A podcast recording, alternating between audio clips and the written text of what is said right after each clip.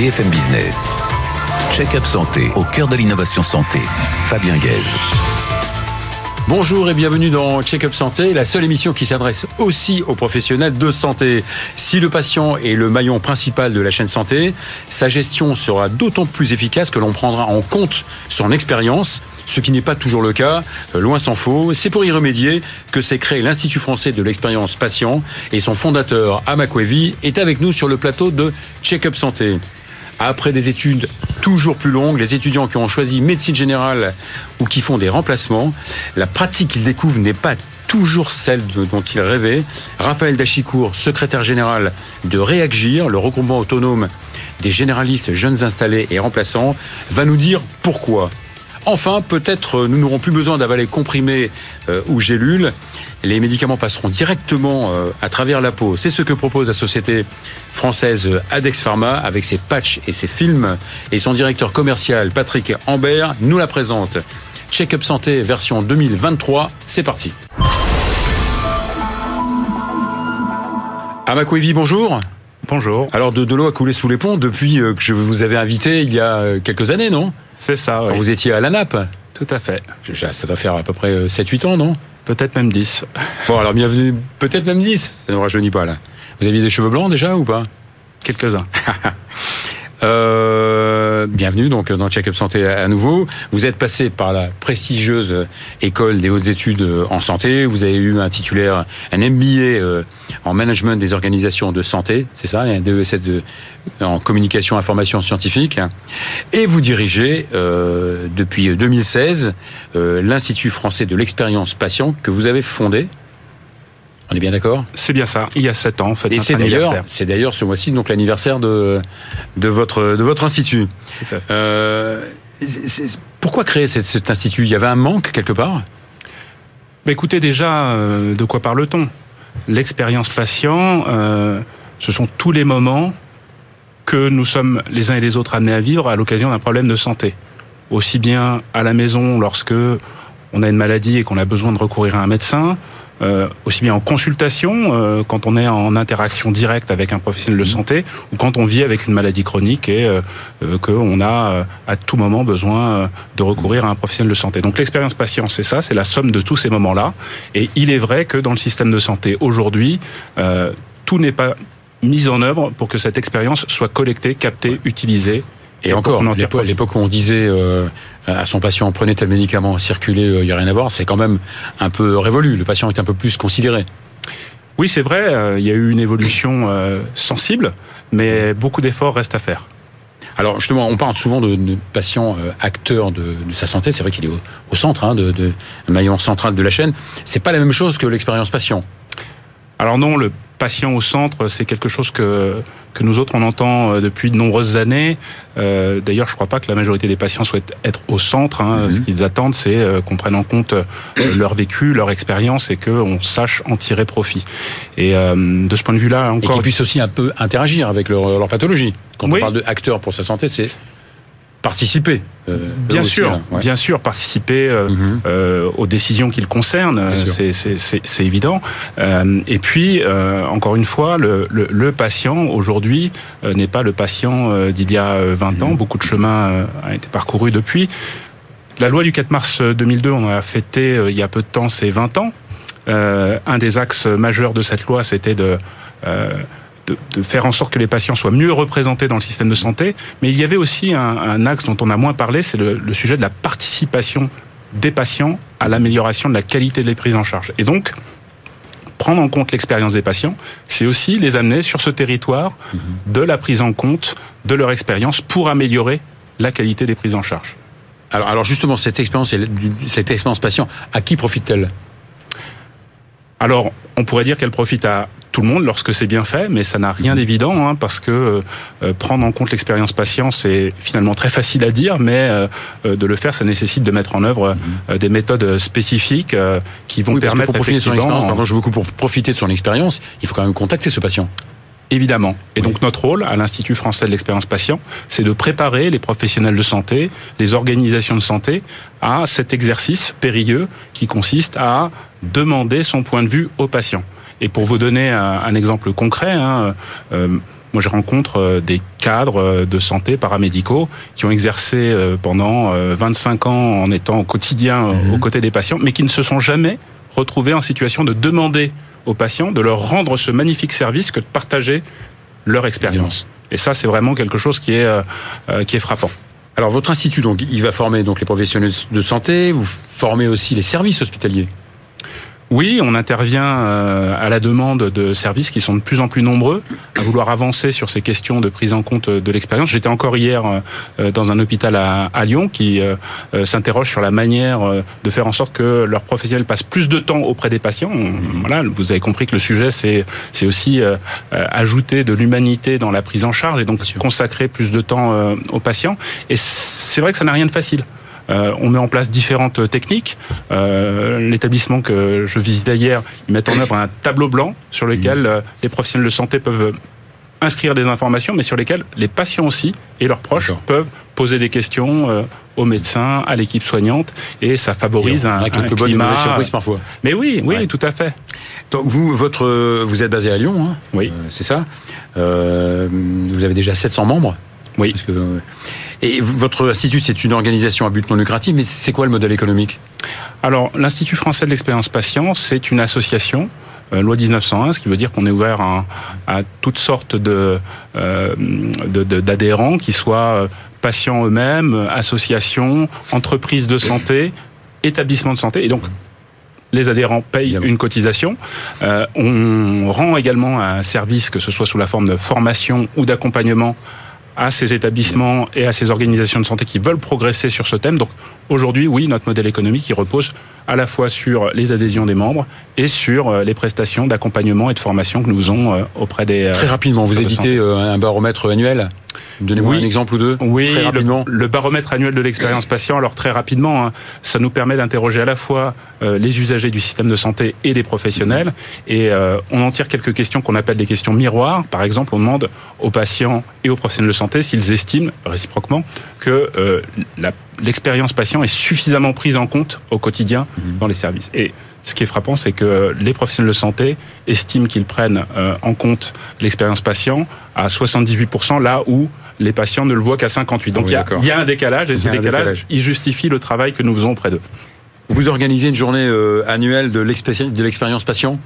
Tout à fait. C'est une journée très importante. Elle va avoir lieu le 27 juin prochain à la Cité internationale. Et euh, donc tout l'enjeu de cette journée, c'est euh, justement euh, de montrer qu'aujourd'hui, il y a une transformation de la médecine à trois niveaux. Il y a une transformation qui relève finalement du numérique, comment on peut utiliser les outils numériques pour mhm. améliorer l'expérience des patients. Une transformation aussi sur le plan financier. Euh, aujourd'hui, on paye peut-être euh, davantage les moyens que les résultats. Il faut que ça bouge. Et puis, il y a une révolution qui est expérientielle, celle dont je vous ai parlé, et qui sera au cœur de notre journée du 27 juin. Eh ben, merci à Macoevi de faire en sorte d'améliorer le système de santé pour le bien, évidemment, du, du patient. On va à présent accueillir euh, Raphaël Dachicourt, secrétaire général de Réagir, le groupement autonome des jeunes généralistes et remplaçants. BFM Business. Check-up santé cœur de l'innovation santé. Raphaël Dachicourt, bonjour. Bonjour Fabien Guez. Alors vous êtes le secrétaire général de Réagir, euh, le groupement, le regroupement autonome des jeunes médecins et généralistes et et généralistes, jeunes installés, remplaçants. Et remplaçants, c'est compliqué, hein Enfin donc le c'est un syndicat ou pas? C'est un syndicat, un syndicat de médecins généralistes, pas seulement de syndicats libéraux. Et, et des remplaçants. Vous venez de Lille? Je viens de lire. Merci d'ailleurs, vous avez pris le TGV pour venir C'est ça. Ouais. Et vous n'êtes pas encore installé, c'est ça Non, pas encore. Donc vous faites des remplacements. Donc heureux, heureuse personne, non? Vous n'êtes pas encore, euh, n'avez pas le poids des, le carcan administratif du euh, médecin installé, pas encore? Alors aujourd'hui, le rôle de remplaçant, c'est aujourd'hui un rôle qui sert dans la continuité des soins. C'est un rôle qui est indispensable pour le système de soins. Bien sûr. Et ça sert aussi aujourd'hui à, à, combler euh, quand les médecins installés sont en vacances évidemment. Alors, est-ce que euh, médecin généraliste est une espèce en voie de disparition? Eh bien, on voit que d'un point de vue démographique, on a une diminution de la densité nationale de médecins généralistes, une diminution de 18% sur les 20 dernières années. Mhm. Donc aujourd'hui, certes, il y a une diminution globale du nombre de médecins, mais également du nombre de médecins traitants. Oui, il paraît que c'est pire encore euh, à Paris. Où le, une- la densité est, je crois, deux fois moindre que dans le reste de, de, de, de la France. L'île de France est le premier désert médical de L'île de France, France. c'est pas mal aujourd'hui. désert médical, exactement. Euh, mais c'est vrai que les généralistes sont relativement bien répartis dans, sur le territoire. Les généralistes sont Ouais. les professionnels de santé les mieux répartis sur le territoire. Là, il y a une grève de, de médecins en ce moment. Mhm, Vous la sûr. soutenez? Alors, ce qu'on constate, c'est que ce mouvement surtout. médecin du, de Ouais. demain, médecin pour demain, c'est un mouvement qui est né d'une colère, une colère qu'on partage, un Mhm. ras-le-bol en fait des médecins généralistes qui n'ont pas des conditions de travail adaptées pour remplir leur mission. vous, com- Combien d'années de, de, de la question que j'aurais dû vous poser euh, au début Combien d'années pour euh, être médecin généraliste? Pour l'instant, neuf. Neuf. Ça va passer à 10 ans suite à la loi de financement de la sécurité que c'est sociale. sûr ça ou pas ou... Bah, ça a été acté. Euh, on a fait grève aux côtés des syndicats d'internes et d'étudiants en médecine, car euh, cette mise en place, elle nous paraît tout à fait précipitée. Alors que, alors que beaucoup disent qu'on devrait même raccourcir les études de médecine du fait de, des nouvelles technologies qui permettent d'apprendre plus vite et, et mieux, quoi. Euh, on, on parle du, du manque d'attractivité hein, de, de, de la profession. Pourtant, vous dites que la désertification médicale n'est pas liée au manque d'envie des jeunes, des, euh, des jeunes médecins. On a l'impression plutôt que les, les, les jeunes médecins n'ont pas plus envie de s'installer et que c'est plus confortable d'être remplaçant que de. Non? La réalité aujourd'hui, c'est que les remplaçants, en général, remplacent pendant trois ans avant de s'installer. Donc quand on dit que ce n'est pas lié à un manque d'envie, c'est pas lié à un manque d'envie pour les médecins généralistes qui ont déjà un projet professionnel ambulatoire. Ouais. La difficulté, c'est les conditions de travail actuelles qui rebutent certains étudiants à faire le choix de la médecine générale, mais surtout à devenir derrière médecin traitant. Est-ce que le, le- le- sans jugement de Valoroquin, hein, est-ce que la, la féminisation de, de la médecine a modifié un petit peu la donne? Pas forcément la féminisation de la profession. La question aujourd'hui, c'est que les jeunes médecins généralistes et même les jeunes médecins de façon générale souhaitent avoir un meilleur équilibre entre vie professionnelle et vie personnelle. Ouais. C'est une évolution de la société, c'est quelque chose qui nous semble tout à fait logique. Ouais. Pour euh, exercer certes différemment que les anciens médecins qui exerçaient euh, sur des horaires très très larges. Alors je peux vous faire profiter de mon expérience. Vous allez voir que c'est pas facile. hein. Vous allez voir que c'est pas facile et que euh, on tombe dans le piège très très rapidement hein, de, On voit que c'est de la difficile. surcharge de, de la surcharge difficile. de, Mm. travail. Donc vous soutenez le, le- évidemment la grève, mais vous, ce qui est euh, assez étonnant, vous ne soutenez pas le, le passage de- des honoraires de 25 à 50 euros. Alors, Pourtant, ce qu'on demande, c'est euh, 50 euros pris en charge par l'assurance maladie, bien sûr. Le constat du manque de rémunération, notamment pour permettre justement de financer des emplois, financer des locaux, financer du matériel pour faire tourner l'entreprise médicale, ce constat-là, on le partage. Oui. Ce qu'on ne partage pas, c'est le mode de rémunération qui est demandé, qui est le doublement des honoraires. Aujourd'hui, il y a 85% de la rémunération des médecins libéraux qui est liée à l'acte. L'acte, c'est c'est un forfait de consultation euh, qu'une Ouais. personne vienne pour un ou plusieurs motifs. On est payé la même chose pour cette consultation. Et il y a 15% qui sont dédiés au forfait. Et il y a différents Ouais. forfaits. Mhm. Ce qu'on demande aujourd'hui, Donc vous dites qu'il faut continuer le, le paiement à l'acte, mais ra- rajouter, peut-être augmenter la partie. euh, il faut avoir un acte de base qui soit indexé sur l'inflation, des actes qui sont complexes, qui correspondent en fait à la réalité de l'exercice des médecins généralistes. Il y a des actes de base et des actes qui sont plus complexes, où on prend plus de temps. Et aussi avoir une part forfaitaire. Nous, notamment, on, on voudrait développer le forfait patientèle médecin traitant, qui est un forfait qui rémunère le médecin traitant Mhm. sur la file active de, de patients médecins traitants. C'est une responsabilité de patientèle. Parce que pour l'instant, le médecin euh, généraliste français, il est, je crois que c'est un des moins payés, de, moins bien payés de- d'Europe, hein, je crois. Euh, vous, euh, vous, euh, euh, vous prenez une, une incitation financière, mais est-ce qu'elle marche finalement? Est-ce qu'on peut, est-ce que les incitations financières à, à, euh, se s'installer euh, dans des déserts médicaux, est-ce que ça marche? Dans les incitations financières, il y a Ouais. différentes choses. Mhm. Ce qu'on peut voir en tout cas, c'est que dans les déterminants à l'installation, les aides financières ne sont pas prioritaires. Ce qui est important, c'est dans la formation de faire découvrir les territoires pour Ouais. que les étudiants créent leurs projets professionnels dans ces territoires. C'est avoir un véritable virage ambulatoire de la formation pour susciter des vocations. Et élément très important pour vous, c'est la simplification euh, administrative de votre pratique? Tout à fait. C'est quelque chose qu'on porte depuis plusieurs années. Quand on parle d'accès aux soins, nous, on réfléchit en termes d'offres, de demandes et d'organisation. Un levier rapide et efficace à mobiliser, c'est bien sûr agir sur la demande de soins. On voit qu'il y a des faux besoins administratifs qui pèsent sur les usagers, Par exemple, des Euh, obligations de certificats qui nous généralement pas de base réglementaire, ou des certificats qui ont des bases réglementaires, mais finalement n'ont aucun intérêt d'un point de vue médical. Et euh, on oblige des usagers à aller voir un médecin pour récupérer ce certificat. C'est du temps perdu d'un point de vue médical. La, la, la téléconsultation, c'est un progrès? C'est un outil. C'est un outil qui peut être utile dans certains cas, mais ce ne sera pas la solution à toute la mhm. problématique d'accès aux soins, c'est sûr. Alors on parle aussi pour évidemment pour lutter entre autres hein, contre la pénurie de c'est la délégation de tâches. Mm. Euh, envers les, les, pharmaciens, les infirmières, les kinés. Vous n'êtes pas opposé Sujet d'actualité, euh, la proposition de loi de Madame Stéphanie Rist a été mm-hmm. examinée euh, hier soir en commission des affaires sociales. Notre vision de l'interprofessionnalité, de l'exercice coordonné, c'est de permettre à des équipes qui fonctionnent déjà ensemble de répartir les tâches en fonction des compétences de chacun comme ils le souhaitent. C'est d'ouvrir une possibilité, non pas imposer des délégations de tâches. Évidemment, mais non, quand on parle de délégation de tâches, c'est évidemment sous le, sous l'autorité du, du, médecin.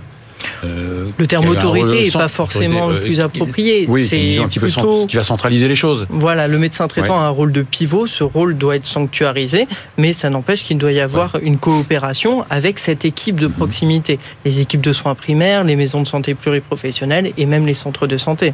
On parle de, de, de plus en plus hein, de régulation d'installation, euh, au même titre que les pharmaciens, les, les infirmiers. Vous êtes pour, contre?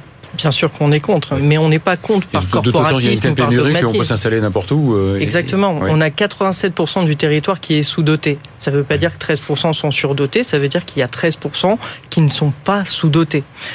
Aujourd'hui, les médecins généralistes, comme vous le disiez, comme je le disais en début mhm. d'émission, sont une espèce en voie de disparition. Les médecins traitants sont en voie de disparition. Rajouter un frein supplémentaire à l'installation, c'est euh, rompre des vocations.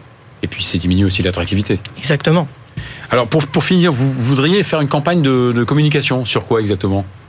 La campagne de communication, ce serait sur la simplification administrative. Gros, gros chantier euh, là-dessus à mener et qu'on C'est surtout là-dessus, oui. Oui. Oui, qui nous, euh, on le sait, hein, qui nous fait perdre un temps, euh, un temps, considérable. considérable. Vous êtes optimiste, pessimiste? Vu le contexte. on va dire, on va dire optimiste parce qu'il y a de grandes opportunités de faire des choses et pessimiste parce qu'on voit que ça n'avance pas alors qu'il y a des choses faciles à mettre en place rapidement. Bon, ben on va vous aider, on est là pour vous aider. Merci beaucoup. Merci Raphaël euh, Dachicourt, secrétaire général de Réagir. Et on va terminer avec euh, Patrick euh, Ambert, qui est directeur commercial de Adex Pharma. BFM Business, check-up santé, au cœur de l'innovation santé. Patrick Ambert, bonjour. Bonjour.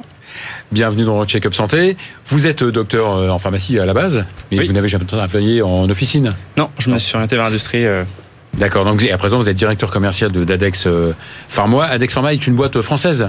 Oui, société euh, indépendante basée en Bourgogne. Ouais, mais qui est un petit peu, euh, qui dissémine un petit peu, qui a des sièges aussi, des bureaux un peu ailleurs. alors oui, et puis alors on a, on a historiquement un siège social qui est à Paris. Ouais. et puis on a fait un peu de croissance externe dernièrement, et maintenant on est implanté en Allemagne. D'accord. Mais le, site est toujours euh, à Dijon, le site historique ou pas non? Le, site euh, historique est à Dijon. En fait, euh, donc Adex Pharma, une société qui a été créée en 2008. elle est, elle a été créée suite à l'acquisition de l'ancienne activité de fabrication de patchs transdermiques des laboratoires Fournier. D'accord. Donc, d'où la ville de Dijon. D'où la ville de Dijon. Oui. D'accord. Donc vous êtes une entreprise, donc vous êtes une entreprise pharmaceutique, mais qui travaille aussi avec les fabricants de médicaments. Exactement. Euh, nous, on est façonnier, c'est-à-dire on va être un sous-traitant euh, de l'industrie pharmaceutique et on va s'occuper de la fabrication euh, commerciale de deux formes galéniques, les patchs et les films eurodispersibles. Donc, vont sortir de nos usines euh, des médicaments libérés pharmaceutiquement avec euh, le euh, logo, euh, le branding de nos clients pour être ensuite distribué. Et ça fait combien par an de, de patchs et de films fabriquez Le site de Dijon fait fait 80 millions de patchs par an et puis suite à, l'acquisition allemande, on va monter à, à un petit peu plus de 90. Alors, dites-moi, pourquoi c'est si dur pour un produit de traverser la peau? On parlait à l'époque hein, des produits cosmétiques qui marchaient pas parce que on savait très bien qu'ils traversaient pas le, la peau. Pourquoi c'est si dur de passer à travers euh, la barrière euh, cutanée? Bah parce que tout simplement, effectivement, la peau est un organe barrière. Euh, les, elle est censée nous protéger des agressions extérieures euh, et elle ne permet pas facilement un passage de différentes molécules. Euh, au début de la recherche, avance quand même.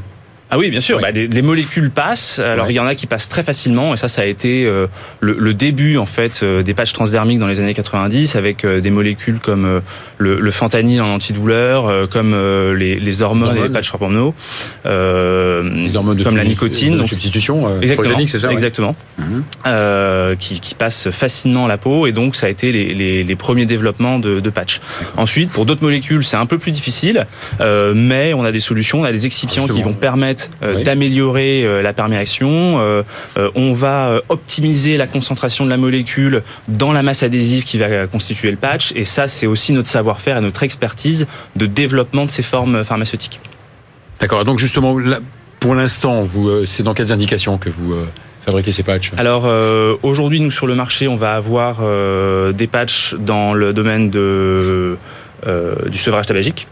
On va fabriquer des patchs nicotine. Euh, on a fabriqué jusqu'à très récemment des patchs euh, hormonaux pour le l'hormonothérapie substitutive.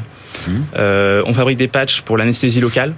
euh, pour les enfants avant une vaccination euh, ou pour certains patients qui, qui, qui des Mhm. patients dialysés pour euh, voilà avant de d'être Bien connectés pour ne pas ressentir la douleur et arriver plus sereinement je dirais sur ces rendez-vous. Euh, Mais l'intérêt, donc, c'est d'éviter les, les, les comprimés, les gélules?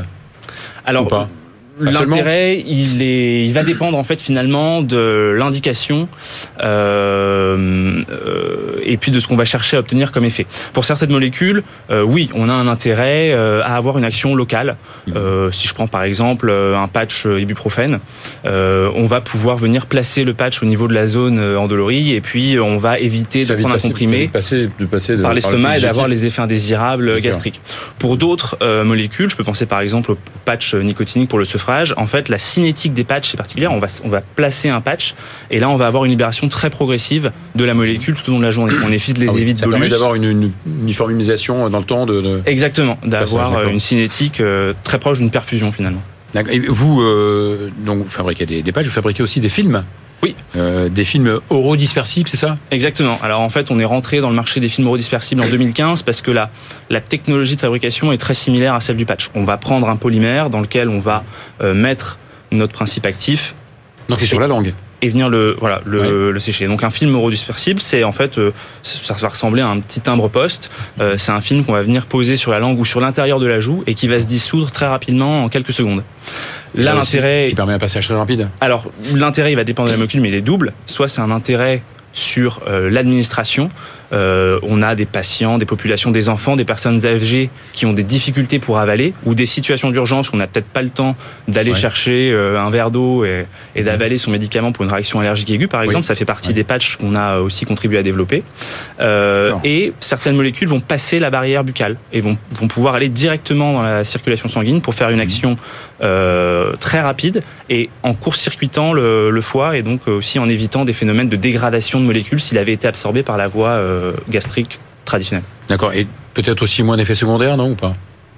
Par Euh, rapport aux médicaments comprimés ou gélules. Alors oui, si on parle d'effets euh, indésirables euh, Oui. gastriques, effectivement, euh, on, a- peut aussi euh, court-circuiter une partie de ce- ces... Mais il peut y avoir parfois des intolérances au patch, ça peut exister. Alors il peut y avoir, mais de toute façon, dans le développement euh, Mhm. pharmaceutique d'un patch, ce sont des, des choses qui sont euh, euh, monitorées, euh, mesurées, connues, et puis ensuite, euh, évidemment, en, en- en- pharmacovigilance, on suit, on reçoit euh, parfois des réclamations sur ce type et, d'effets et dans indésirables, votre et on les transmet à l'agence. et dans votre R&D, est-ce que vous avez des, des projets? Euh, oui, alors bah, Adex Pharma, c'est à peu près euh, une dizaine de projets euh, en recherche et développement pour, euh, pour différentes sociétés. euh, je dirais euh, principalement européennes, mais aussi américaines, puisqu'on va cibler les deux marchés. Avec l'intégration euh, de euh, l'Aptec en Allemagne, on va à peu près doubler le, le pipeline de, de projets.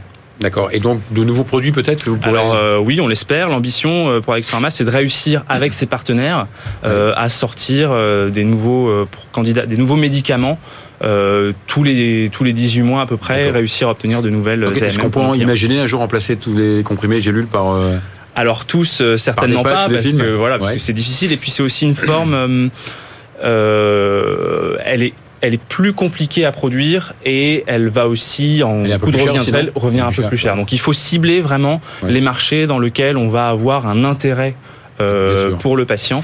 bien sûr. Euh, mais ces marchés existent et donc euh, bah, c'est c'est ceux qu'on veut adresser demain. Et vous avez des concurrents ou pas? Euh, on a des concurrents. Alors comme ça reste un marché de niche, ils sont, ils Ouais. sont, ils sont plus plus rares que peut-être sur d'autres formes Mhm. galéniques. En France, on est les seuls. Euh, on a quelques concurrents en Allemagne, en Italie, on va dire. Et euh, en Europe, vous êtes sur le podium, vous êtes dans les, dans les trois euh, premiers? on pense, c'est assez difficile d'estimer, mais on pense Ouais. qu'aujourd'hui, ouais, on est dans le, on est dans le top 3 des fabricants européens de, de patch. Oui, ben bravo. Bravo. Merci beaucoup, merci beaucoup euh, Patrick Ambert, directeur commercial de Adex Pharma. Et voilà, c'est fini pour aujourd'hui. Encore une fois, bonne année, bonne santé. Et on se retrouve la semaine prochaine.